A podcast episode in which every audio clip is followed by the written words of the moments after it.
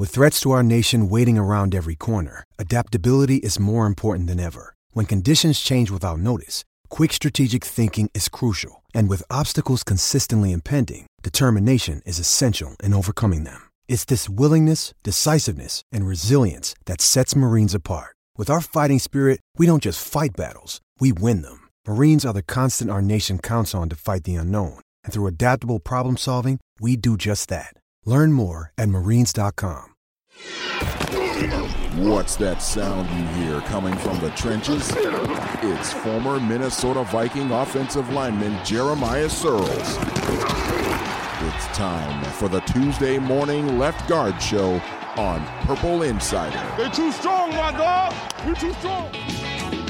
Hello, welcome to another episode of Tuesday Morning Left Guard, which is being recorded on a Wednesday because of a mild scheduling conflict from our friend, former Minnesota Viking Jeremiah Sirles. But it gave you an extra day, Jeremiah, to reflect and to think about what you've done, which is.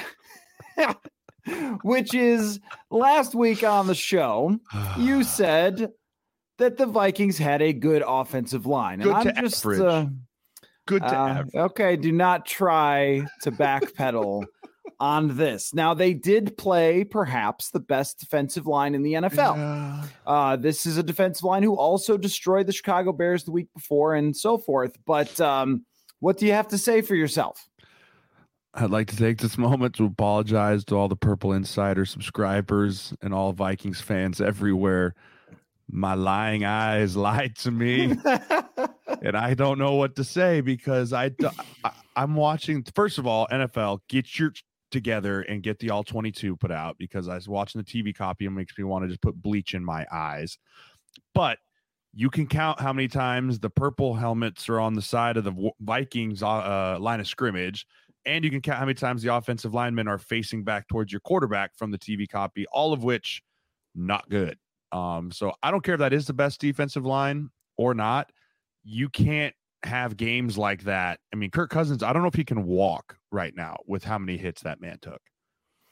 Yeah, and uh, by the pressure numbers, Kirk Cousins was pressured more than Patrick Mahomes was in the Super Bowl by the Tampa Bay Buccaneers. So uh, I think that gives you some context to exactly what that type of uh, implosion does to your offense. And this is the thing that uh, where I sort of get frustrated at times is when every game has to become some sort of referendum about Kirk Cousins. Uh, and this one is really about the team that you have, the bets that you made, the things that you sold yourself and everyone on, including that a swing tackle who is a you know guy with a heart of gold, Rashod Hill, and a and a good story to be in the NFL. But when your left tackle is a good story to even have a job here, uh, you know that's not going to work against Myles Garrett, the werewolfiest of the werewolves. Um, and I, I think it's I think it's time to end that experiment, Jeremiah, because it doesn't get easier as it goes forward after the Lions in terms of pass rushers. It, it, it's time to end the experiment, but then the variable in the experiment is where is number 71 in his development level? Is he is he better than Rashod Hill right now? Or are we going to put him out there and be like, nope, 69 needs to come back in the game. 69 back in the game, please, because Rashod is serviceable at times. I think we all can agree this is not your 17 game starter at left tackle, like you just said. But we also don't know if Darrisaw is as well is is he the guy or do we need to find someone else that we can bump out there or we need to fix that position? And i think that riley reiff was a tad underappreciated um, when he was here because he was not he was not tyron smith and he wasn't trent williams but he was a very solid left tackle that made the pro bowl uh, roster a couple times but you never really had to worry about him having a game like rashod hill just had you never worried about Riley getting just picked up and thrown down on the ground four or five times in a row, giving up pressure after pressure, sack after sack, set getting so out of whack that I couldn't even recognize it. Looked like he was in a DB back pedal at times. You didn't have to worry about that. And so now the question that becomes where do we go from here? Obviously, the first choice is Darrisaw, your first or second round pick, I think, right? First round pick, second round, something. First round pick. First yeah. round pick. That's what I thought. The fact checkers also say Riley Reiff was not a uh, Pro Bowler, but He, he, voted he to the Pro Bowl alternate one year, Alternate turned it year, down. Okay. He turned it down. Sources tell you. Fact. I know this for a fact. Um, anyways, but yeah, you got the first round pick out there and see what happens because his college tape shows he can be a legitimate, I mean, career starter left tackle from what I remember watching him when he came out of college. But now it's just with all his road bumps in the way, where is he developmentally wise? Is he ready to go or is he just not quite there yet? And even if he's not quite there yet, though, Gotta I mean, try. you got to try he's even if he struggles is he a road cone i mean this is sort of the conversation that we were having like with the vikings signed jake long in 2016 because tj clemmings was out there and it was like is jake long's body like together? And like no of course not. But i mean look at what is happening at left tackle and I, they really, to me, have no other choice. And I know that they like to slow play with rookies, and they, they, you know, prefer veterans usually, and try to develop guys. And they talk about, you know, well, you've got to know all the different techniques and everything else that we want. You got to do it exactly how we say. And I get all that, but one guy is a first round talent, and the other guy is an undrafted talent. And that's just the mm-hmm. reality of the thing. It's just the reality of what's going on here. And and like you said, Rashod Hill is okay when you play the Seattle Seahawks or when you got to fill in. I feel this way about Dakota Dozier, where it's like, well, if somebody gets hurt, Dakota Dozier goes in there for a game or two. It's okay. But it gets exposed week after week. And expecting him to block Myles Garrett for any portion of time is just totally unfair. And that's where you have to uh, I think just throw Christian Darrisaw into the fire because this position cannot be just left to hang out there. I mean, it, ask people who the most, you know, what the most important position is. Look at who gets paid in the NFL. Left tackles still get paid almost like quarterbacks. They're making so much money. And your left tackle is a guy who signed back here for, I think, $2 million. And you thought, oh, this will be okay. We'll just draft a guy and it'll work out fine to replace Riley Reiff. That is where it ties back to Cousins, by the way. Riley Reiff is probably here if they don't have a very expensive quarterback contract, just for those who like to say that, oh, they'll just manipulate the cap around that. Well, there's only so much of that you can do. Uh, so I, I think that's the, I think that's the only option uh, to improve the offensive line. But Rashod wasn't the only one. I was Jeremiah. just about to, I was just about to go there. Like we can sit here and harp on Rashod, but everybody took their turn everybody. There was no single person on that offensive line that after that game went, I feel pretty good about myself. like, no, everyone took their yep. turn, whether it was the run game, the pass game, the screen game, nothing was working. And it all started because that is an attack defensive line. That is an attack, disrupt defensive line. And too many times I saw us coming off our double teams trying to get to linebackers and getting split in the run game. Too many times I watched us in our pass protection not set firm up front, and they do. They let those two guy, edge guys come screaming off the edge. They push the front of the pocket, and then Kirk has nowhere to go. And I will say this: Kirk made some pretty dang good throws for being under duress as much as he was, but also when you can't run the ball, you just allow these dudes to pin their ears back, which is what we did against them too. I mean, our our DNs. I haven't seen Everson live inside a, a left tackle's head in a long time, like he did in for mm-hmm. Willis's. Yeah. He lived rent free in Willis's head. And I mean, you saw it. And it's been a long time since I've seen that from him, but I can say the same thing about Myles Garrett. I can say the same thing about um, uh, Clowney on the other. Like those dudes did whatever they wanted to whoever they wanted, and we were playing catch up the whole game. So here's a question for you. Um, Ezra Cleveland uh, moves over to left guard from right guard. Yep. Never plays tackle ever. I don't think he ever Boise will. State. I, th- I, think we're past that point now. I agree. Yeah, they've decided that this yes. man is a guard. Uh, but the results after two year, well, after a year and four games, are not good. Um, they ha- they haven't been good either. Like the uh, the Arizona game uh, was graded decently by Pro Football Focus, but aside from that, here are his other grades outside of the Arizona game: 60, 49, 39. He didn't even have a good game against Seattle. Um, boy, like if this was the plan to spend a second round pick on a guy who you clearly saw as a guard after we're almost a full season's worth of games in here, about 900 snaps, and the results have just not been good at all. And this was one of the, the biggest question marks coming into the season was can Ezra Cleveland go over to his natural side, the left side, and then you know, sort of flourish as a left guard. Uh, we have not seen that. We have not seen that. And the only grace, the only grace that I will give him is he is playing next to not a true starting left tackle. And so when you have that, obviously things are going to be harder when as far as switching off stunts in the pass protection game, your double teams in the run blocking game. Like those things become harder when you're playing. It's kind of like we talked about Garrett Bradbury last year, right? He was next to two pretty tough guards to play with. Um, and so he struggled. I think he's playing a little bit better this year, but Ezra needs to take the next jump in his game physically. I no longer think it's really mentally for him. I think physically he needs to have that more aggressive, get after guys type attitude where in the past game it looks like he catches guys a lot. He doesn't snap guys off with his hands. And in the run game, he gets stalemated quite a bit and then he doesn't quite have that extra gear of like drop the hips, roll him through, lift the guy up and get 2 yards. And so I think just physically, he still looks like he's thinking a lot instead of just playing. And again, he is young, but it's time to not be young anymore. You've got almost like you said, almost a full season under your belts of snaps. It's time to just cut it loose, go play free, because when you think you stink and you play slow, and I think that's more of what I'm seeing from him versus just kind of out there in space looking around. Just looks like he's overthinking things too much. Yeah, and we talked before the season about the odds that all the things click right when they only have a 50-50 chance of clicking right. And uh, by the math, um, the odds aren't great. And if we're talking about the quarter mark of the season, the center is not tracking toward getting another contract. Uh, no. Garrett Bradbury has been the same exact Garrett Bradbury.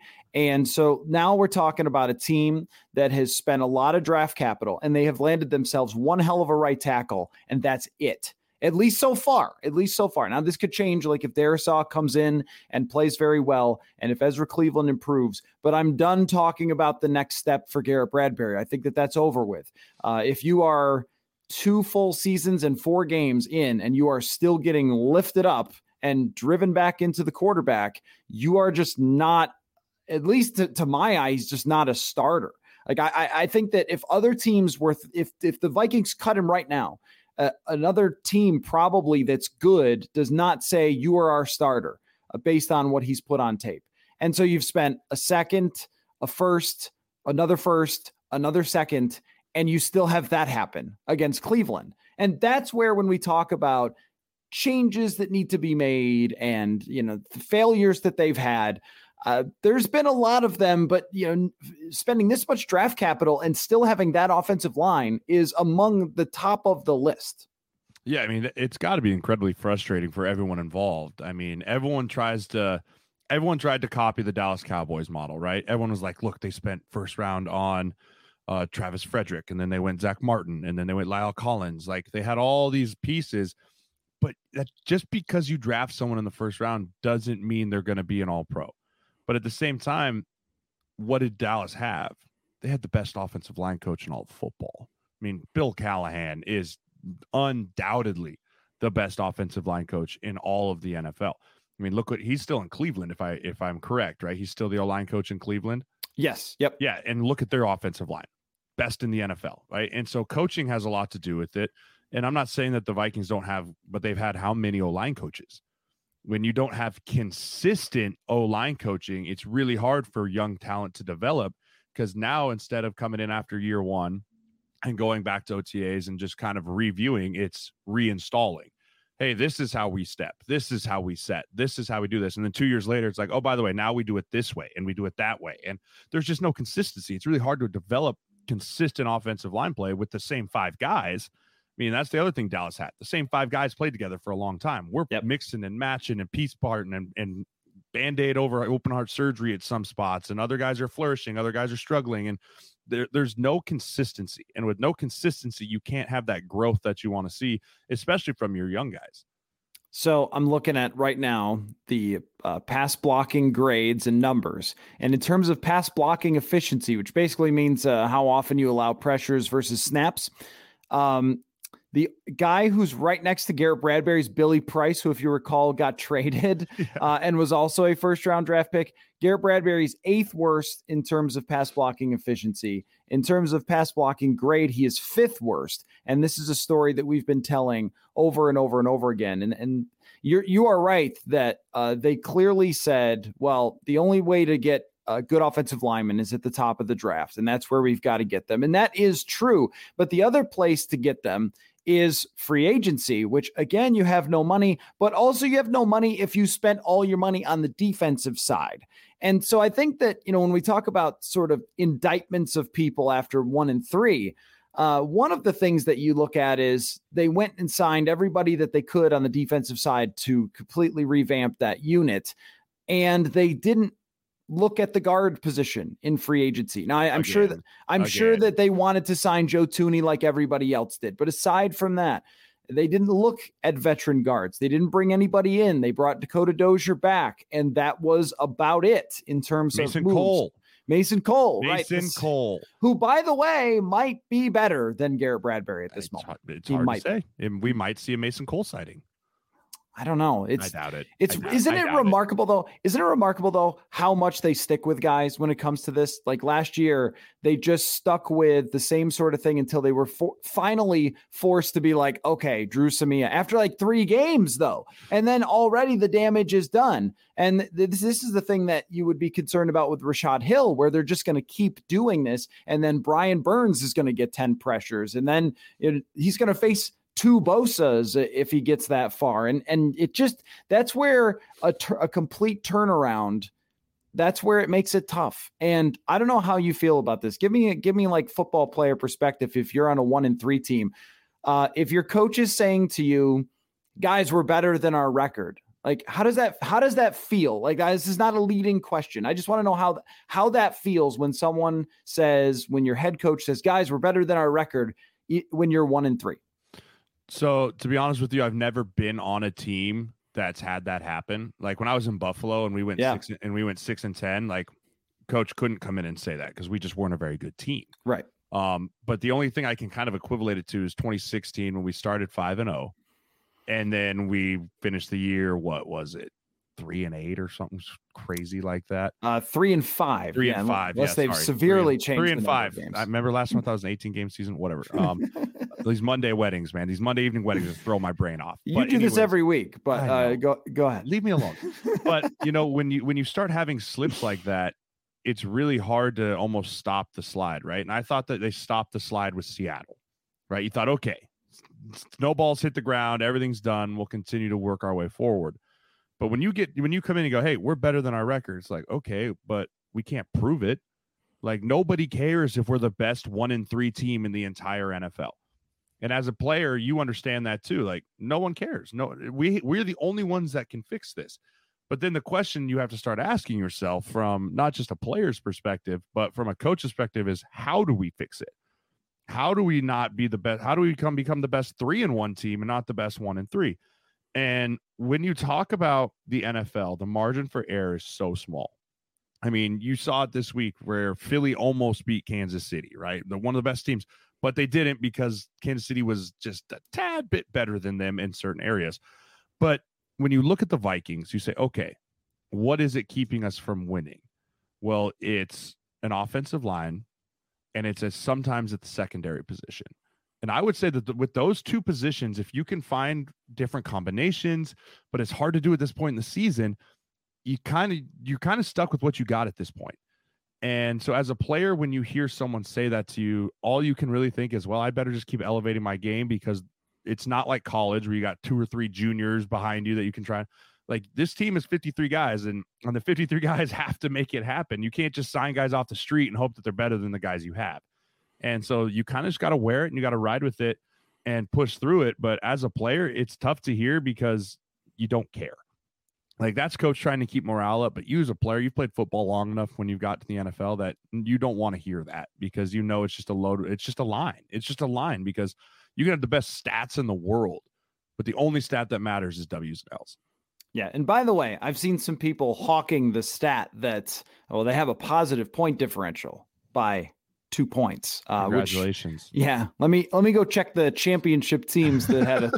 there, I, I there I believe there. I think the Giants actually had a negative. The one year that they did that crazy run where Eli got uh wildly hot, and went on the road and all that. I think they actually had a negative point they were differential. weren't they like nine totally and seven crazy. getting into the playoffs or something like that? Something yeah. ridiculous. Yeah, Yeah. and then it was just you know, but that that's Yeah. uh, a completely random total outlier. That's the only hope. That's really the only hope the Hus- the Huskers, the Vikings can hold on to right now. like is The Huskers not. Dude, I so got two bad football teams. Okay, we had a good football team win this week for the Huskers, and I got my truck stolen, and then the Vikings What? sucked. Yeah, I Excuse got. my, me, I got. Yeah, I got my truck stolen. You- stolen? stolen. Well, Like- I mean, it, it really helps if you don't leave your keys in it. Oh my god! But I parked in front of my house after the Husker game, and uh came out the next morning, and my truck was gone.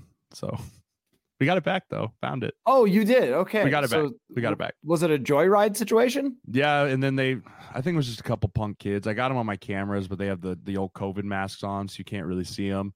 Mm. Um, and yeah, they just drove off, and then they cut like so. You know, my I have an F one fifty, and like they have the little antenna on the top for Sirius XM. Well, they thought Mm-hmm. Yeah. that was the GPS, so they cut that out with a knife, which is not awesome. And then they cut some wires behind my mirror, and yeah, they left my Bose headphones, they left my Oakleys, they they didn't they took my wallet, which really sucks, but just don't leave those in your car and you'll be fine. You left your wallet in your car. I got home from the Husker game at like twelve fifteen, okay, and I was leaving for New York the next morning at six a.m. So I was like, "Screw it, I'm just gonna leave everything in the car. I'll just be back in the car in like five hours." Came out the next morning, car was gone. Wow. Just gone. Uh, that yeah. I'm sorry. That one's on you. That's yeah. I, I- trust me, I'm not asking for sympathy. That one is completely on me. Just a total idiot. Uh, well, I'm sorry that that happened to you though. Losing your wallet is really tough. I would have Um, rather them stole my car than my wallet. Honestly. Yeah. Yeah, the 100%. the insurance will pick up the car, yeah. but the uh maybe not if you leave your keys in it though. We'll That- find out. that might be harder. find but, out. uh, that's a tough break, man. Uh, just on the matter of um, point differential, Kansas City last year uh, they reached the big game plus 143. so, oh, I'm sorry, that was 2019 when they won the Super Bowl. Let me search by 2020. Let's see. I, I'm guessing it wasn't plus two. Yeah. Uh, plus 111. So yeah, usually you have to be better than the other teams So only 108 points to go. by a lot. Yeah. Only 108 points to go. Tampa Bay plus 137. So Yeah. just throwing that out there that uh, you can't really put a championship on a championship ring plus two point differential. um, so g- give me give me your thing because the, this has been a week of well, what happens now, of course, and it's also been a week of is there a path back? And the path, of course, starts with Detroit, but um, I don't know. It's it's really it's really hard to see. It's really hard to see. Like this was supposed to be a season of reckoning of like Mm. are th- are they actually good with these guys in charge or are they mediocre forever or are they just not great? And it's leaning so heavily toward the other two that um it- it's not if a reckoning comes for everyone, it's sort of when to me, unless there's a real serious bunch of good things that happen to them over the the coming weeks. I mean, at one point, Aaron Rodgers did get hurt in 2017, but the 2017 football team was just way better than this. It's just you go position by position, way better, and that and that's to mention also, or not to mention that Michael Pierce is hurt, and our friend Ben Goessling from the Strib is reporting that it looks serious. That sucks because he was playing good ball. Yeah, Like he, I mean, that first half against Cleveland, like he was disruptive. They were struggling to keep him in the pass game. Like they were having to double him in the pass game, which is what allowed our tackle, our DNs to get after these tackles so well. And so that's a big piece. I would honestly say I think he's playing at a higher level than Dalvin Tomlinson. Um, personally, just the way I watched him play. But yeah, you lose some pieces on this defense. And I mean, to quote Mike Zimmer, we get some guys hurt, we could be in serious trouble and we're kind of starting to see that a little bit. The linebacker corps is getting exposed a little bit. I thought Lynch played pretty solid. Mhm. Um, but I mean, our MVP of this last game was our punter. Like he played, pinned him deep, flipped He's the good. field. He's playing good football because I think that if he doesn't punt the way he does, Cleveland probably scores a little bit because the defense did bend, but don't break. Um, but if you look at this going forward, and I, I asked myself that too after I watched this tape, like, how do you fix this? Like, I, I don't, there's no magic t- turnkey. Like, there's not, and, and that's kind of like I talked to just a second ago. Like, what, where do you turn to? Do you go to the street? Like, do you go to the street? Do you go to the trading block? Like, where where do you go to fix this? But there's really nowhere to go. You you just have to kind of wear with what the guys you have, continue to work to improve every week, find what you're good at, do what you're good at, try and avoid the things you're not good at, which means don't get behind and don't become one dimensional where you have to pass the football 50 times a game. And again, you just got to do with the guys you have. And as frustrating as that might be to hear for a lot of people, that's the nature of the NFL. That's why the NFL is so more complex than just September. It's about what you do in January, February, March, like how you build your team up until the end of training camp is what you will get through the rest of the season. There's no real way to change that.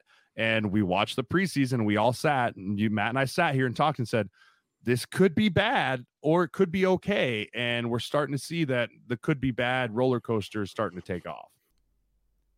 Fans are going back to stadiums, so you have to be ready with the best Minnesota football gear. That's why you have to check out SotaStick. I saw a ton of SotaStick gear around training camp. I expect to see it in the stadium as well. There's so many cool designs on hats, t-shirts, and hoodies for the fall weather, including the John Randle design that is extremely cool. There's also the Straight Cash homie Randy Moss homage, Can't Stop the Thielen hats, and a personal favorite, the old video game designs that Tecmo fans will appreciate. Check it all out at sotastick.com. That is S O T A S T I C K.com. Everything is screen printed here in Minnesota, and I can tell you that the shirts are comfortable and they last because half of my closet is now SotaStick at this point. Again, that's sotastick.com, Minnesota sports inspired goods, and keep your eye out for our SotaStick giveaways.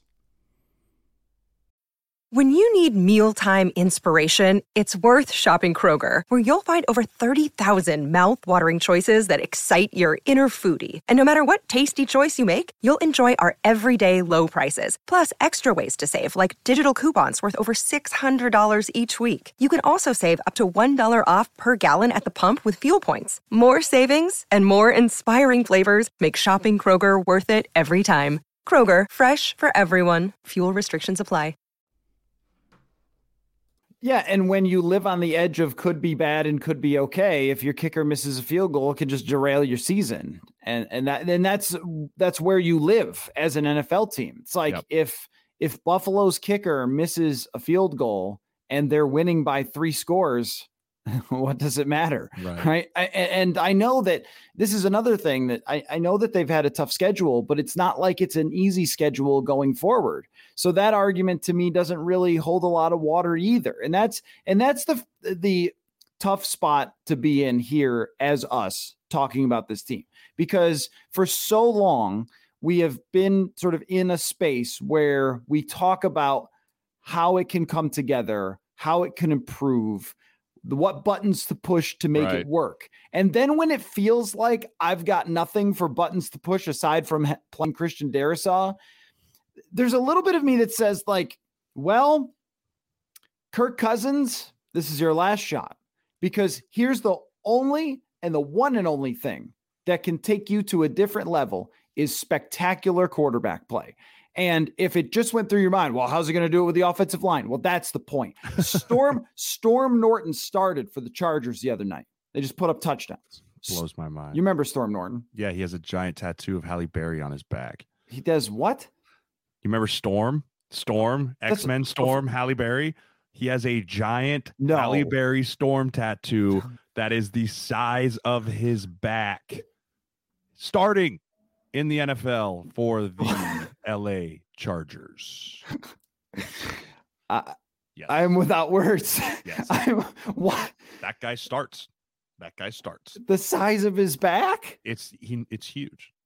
It's Storm from X Men. Halle uh, Berry, Storm. Yeah, yeah. Oh, I, I know the character. I will work I, on finding a picture for you. Oh my gosh! Yeah, he starts. He plays. yeah, he. That's what I'm saying. Is that if you were to say that Buffalo had a poor offensive line. Now they've had good offensive lines. Or Kansas City, as we saw last year, they made it to the Super Bowl with a poor offensive line. Uh, the only way to do it is for your quarterback to just go crazy. And, and let's let's talk. Those are mobile quarterbacks. Both right. those teams that you just mentioned, Josh Allen can run, Patrick Mahomes can run, I mean, even Aaron Rodgers is more mobile. Like, not, I'm not knocking Kirk. He's just not those guys. Right. Kirk needs an offensive line like Tom Brady's, where he can stand in the pocket, he can move up in the pocket and deliver the football. Like that's just how it works. And so these teams that have had struggling offensive lines but athletic quarterbacks have been able to kind of make up the difference. We can't make up that difference because Kirk's not going to run away from these guys. Not because I mean he just that's not who he is. Again, that's not me knocking Kirk. I think Kirk is playing at a high level with what he's got.